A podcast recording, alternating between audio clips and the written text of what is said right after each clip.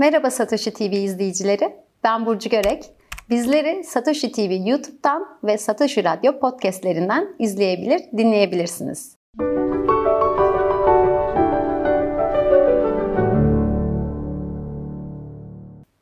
Bugünkü konuğum çok sevgili oyuncu arkadaşım Ruhi Sarı.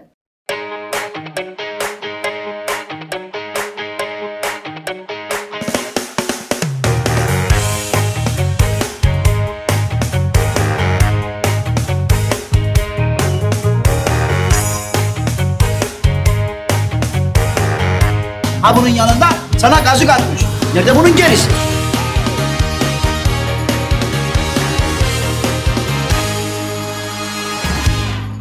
Hoş geldin Ruhi. Öncelikle aslında senin ismin de böyle çok ruhani bir isim. Böyle ilgili bir meslek seçtin kendine. Aslında kendimi en iyi ifade edebildiğim şeyin peşine koştum ben hayatta. Yani çünkü neydi derdim? Ee, insan olarak ki bir varlık olarak bir şahıs olarak ben de varım diyebileceğim. Ben de buradayım, görünürüm, altını doldurabileceğim bir şey yapmaktı derdim. E, oyunculuk tesadüfen girdi hayatıma.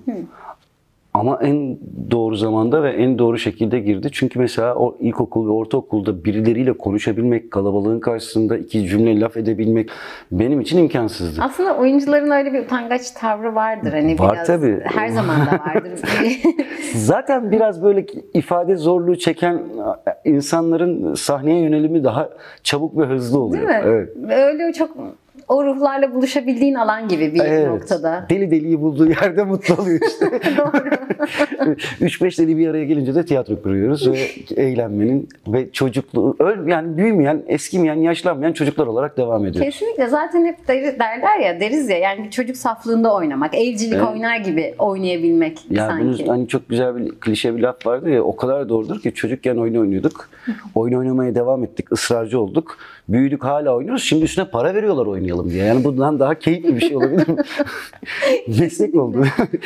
yani keşke herkesin çocukluğunda yapabildiği ve yapmayı çok sevdiği şey hayatında hayatını idame ettireceği işi mesleği haline de gelebilse keşke. Yani. Bu çok kıymetli bir şey. Sen de nerede tesadüf etti? Tamam. Ortaokul sıralarında Hı, işte. orta- Çok şanslıydım. Kartal Lisesi'ne gitmeye başlamıştım ve Kartal Lisesi'nde çok sağlam bir tiyatro kültürü vardı. Çok kıymetli oyuncular çıktı oradan. Onlar lise bölümünde tiyatro yapıyorlardı.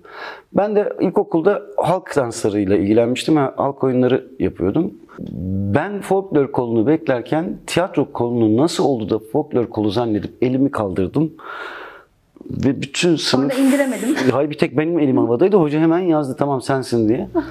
Böyle hani düşünebiliyor musun? Cidden konuşamayan, cidden problemi olan bir çocuk olarak o hafta sonu okul tiyatro kolları e, toplantısına katılmak durumunda kaldım.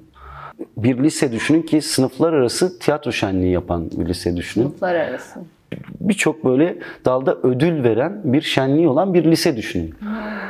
Muhteşem bir şeydi tabii. Bir de oradan sen devam ettirmişsin. Hani orada kalmamış. Çünkü- Üniversitede de e, konservatuarda tiyatro Öncesi okudun. aslında amatör tiyatro. Yani çünkü biz oradaki abilerimizin Kartal'da kursu, kurdu. Daha doğrusu Nihat Nadi Ülger'in önderliğinde. O da Kartal Lisesi çıkışlıdır. Kartal Gençler Tiyatrosu adı altında yeni bir ekibi ve dahil olmam. 14 yaşında başladı her şey yani.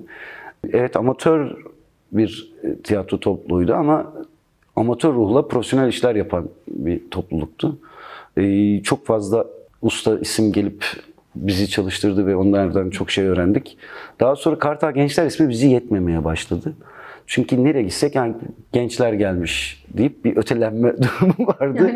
Ve biz de iddialı bir isim Kartal Sanat Tiyatrosu olarak kurulduk 87'de ve hala devam ediyor Kartal'da Kartal Sanat Tiyatrosu. Birçok oyuncu yetiştirdi, birçok öğrenci yetiştirdi. Kartal'da birçok genci gerçekten kurtardı. Yani bu kahvehane köşelerinde vakit geçirmekten ya da bambaşka hayatları akacakken e, onları sanatla buluşturup tiyatro, resim, aklınıza gelebilecek her türlü sanatsal kolun içerisinde bir sürü isim kazandırdı Türkiye'de. Vallahi inanılmaz. O yüzden de yaşaması gereken bir kurum ama işte bu günlerde can çekişen bir kurum. Tüm kurumlar gibi, tüm sanat kurumları gibi. Sen tabii şimdi mezun olduktan sonra da Ha, olamadıktan konservatuar, sonra konservatuar kısmı. Konya evet. Konya'da- O da, o da bir serüven evet.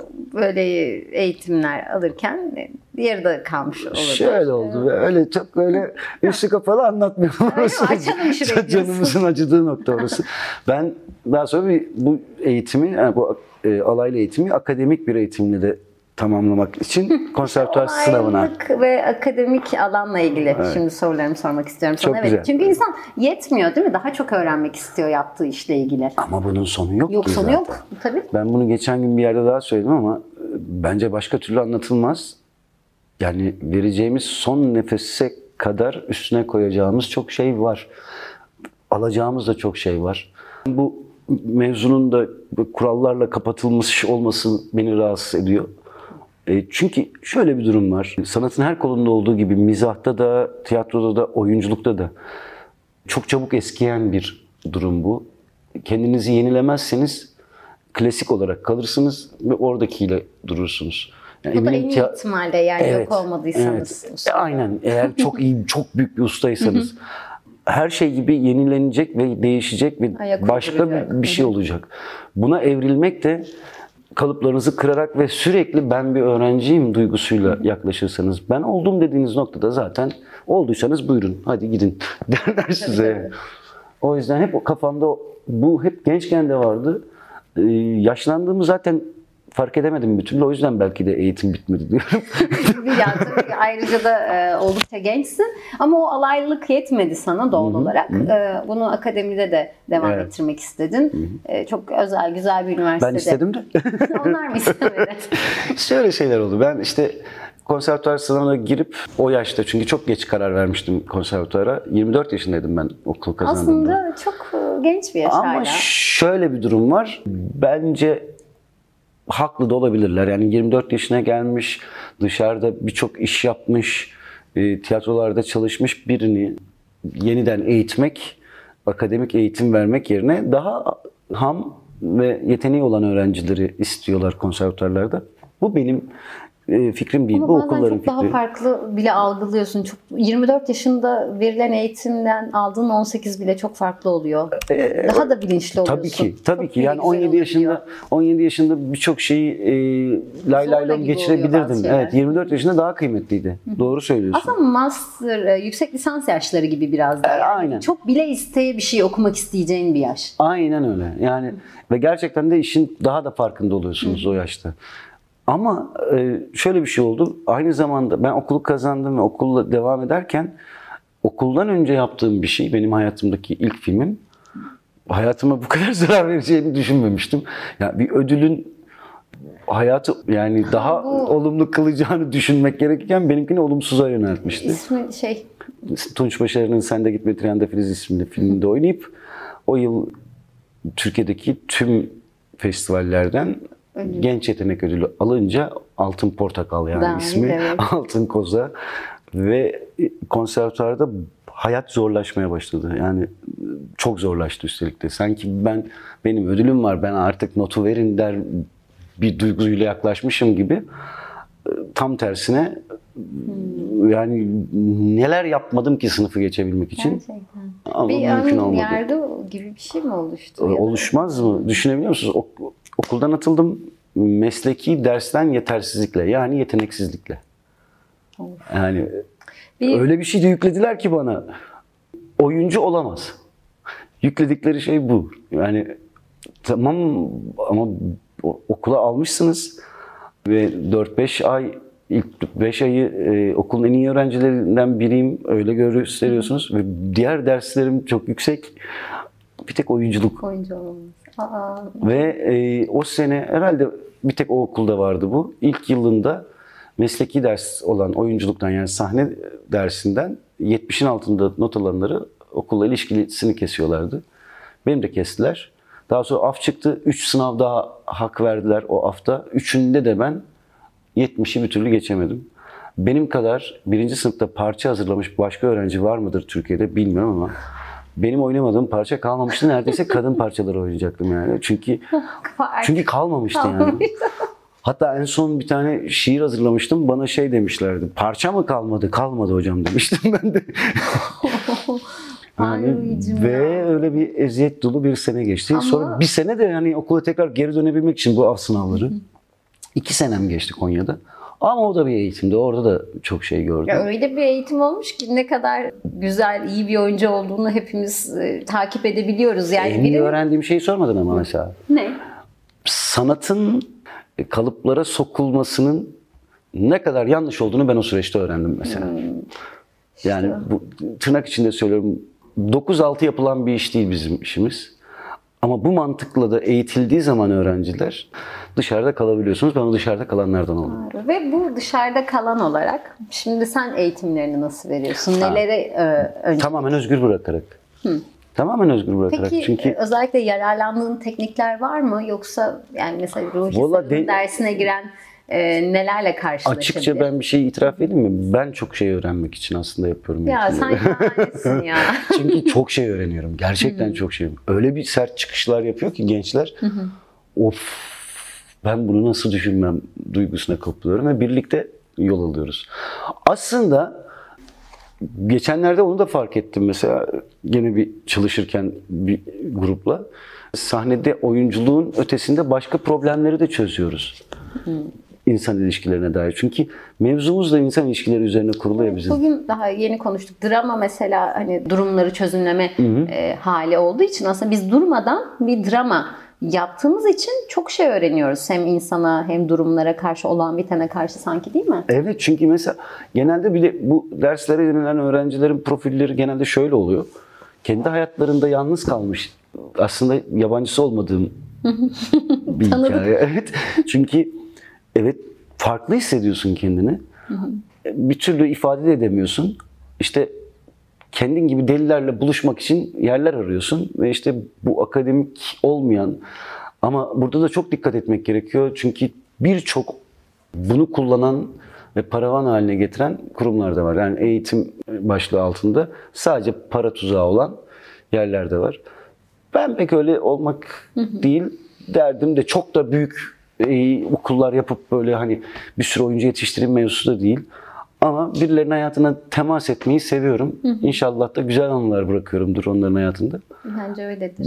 Bir de diyorlar ya Ece Temel Kur'an'ın da bir sözüydü. İnsan yarısı yarasına denk geleni Hmm, peşinden evet. gider onu Aynen severmiş diye.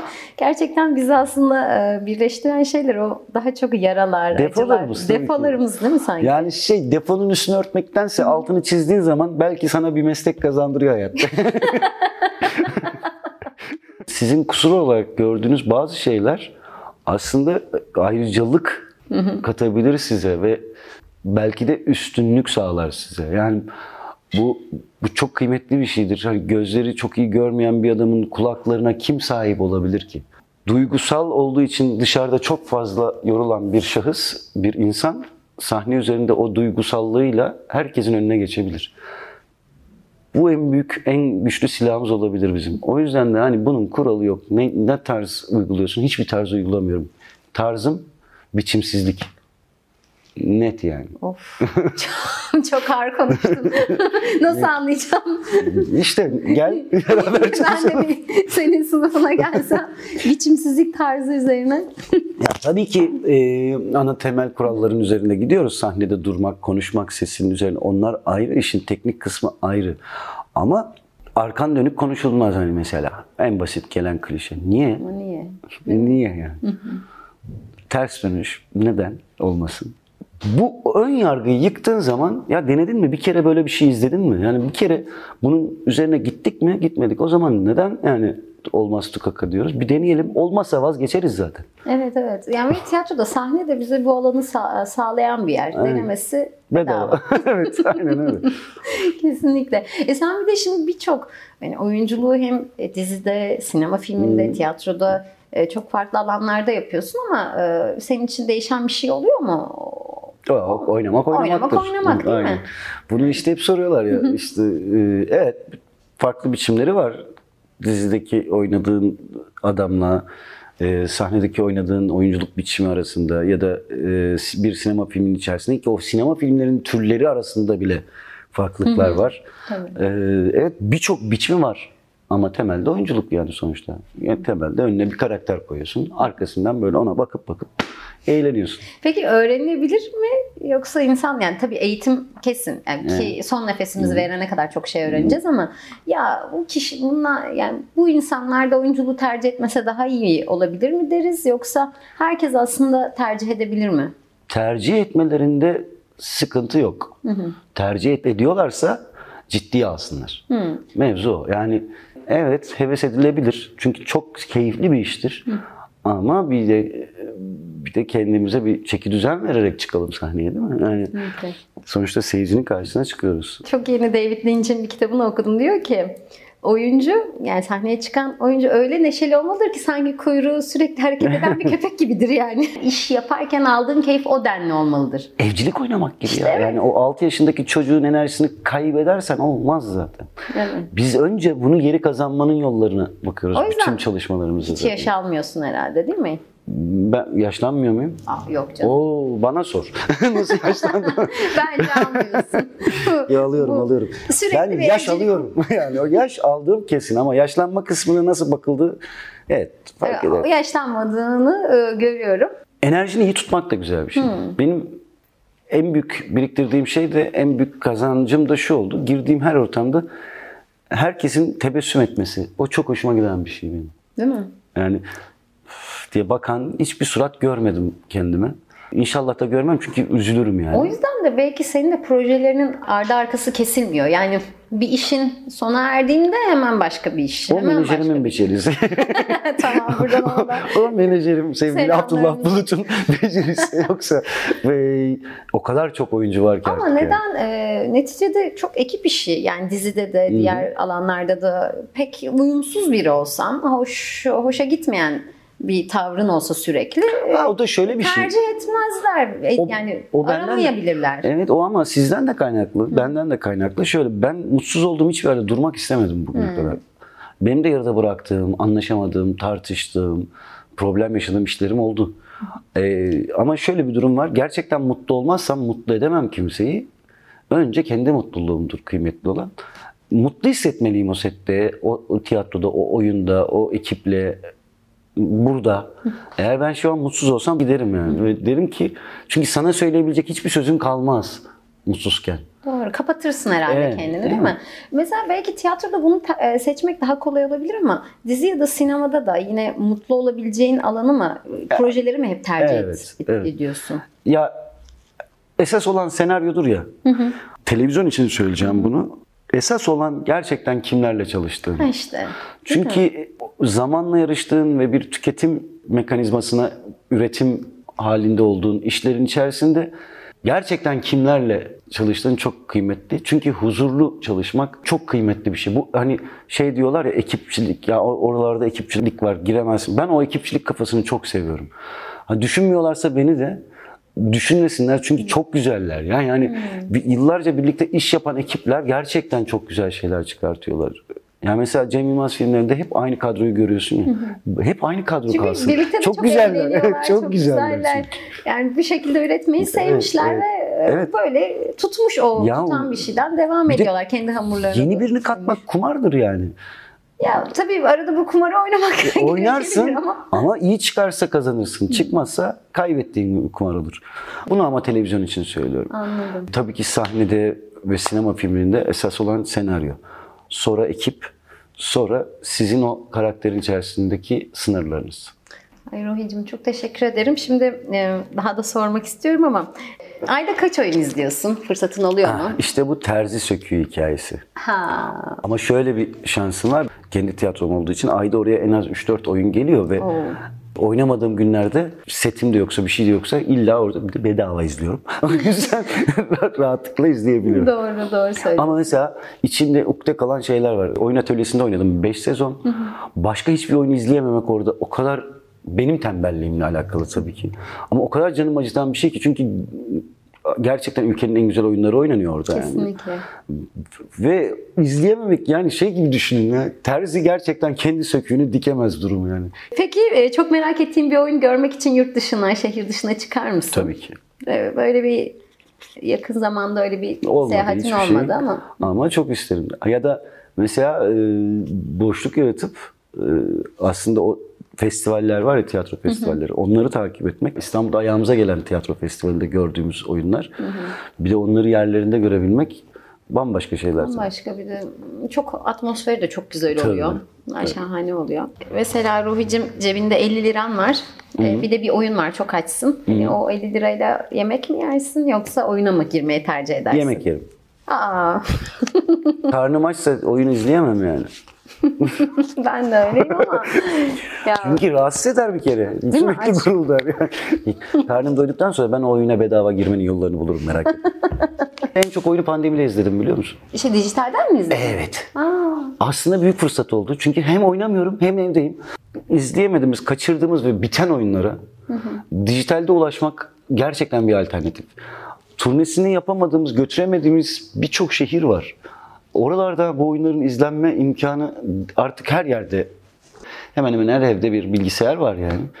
Evet olmayan evlerde var. Ama izleme e, olanağı sağlanması çok kıymetli. Yani her oyunun dijital platformu da bir şeye bağlanarak bunun da bir ücreti bedava olmamalı tiyatro tabii ki. en azından bir arşiv olarak, ulaşılabilirlik olarak. Çünkü bizim aslında Kıymetli. tiyatroda yaptığımız şey bir noktada çok suya yazı yazmak oluyor ya.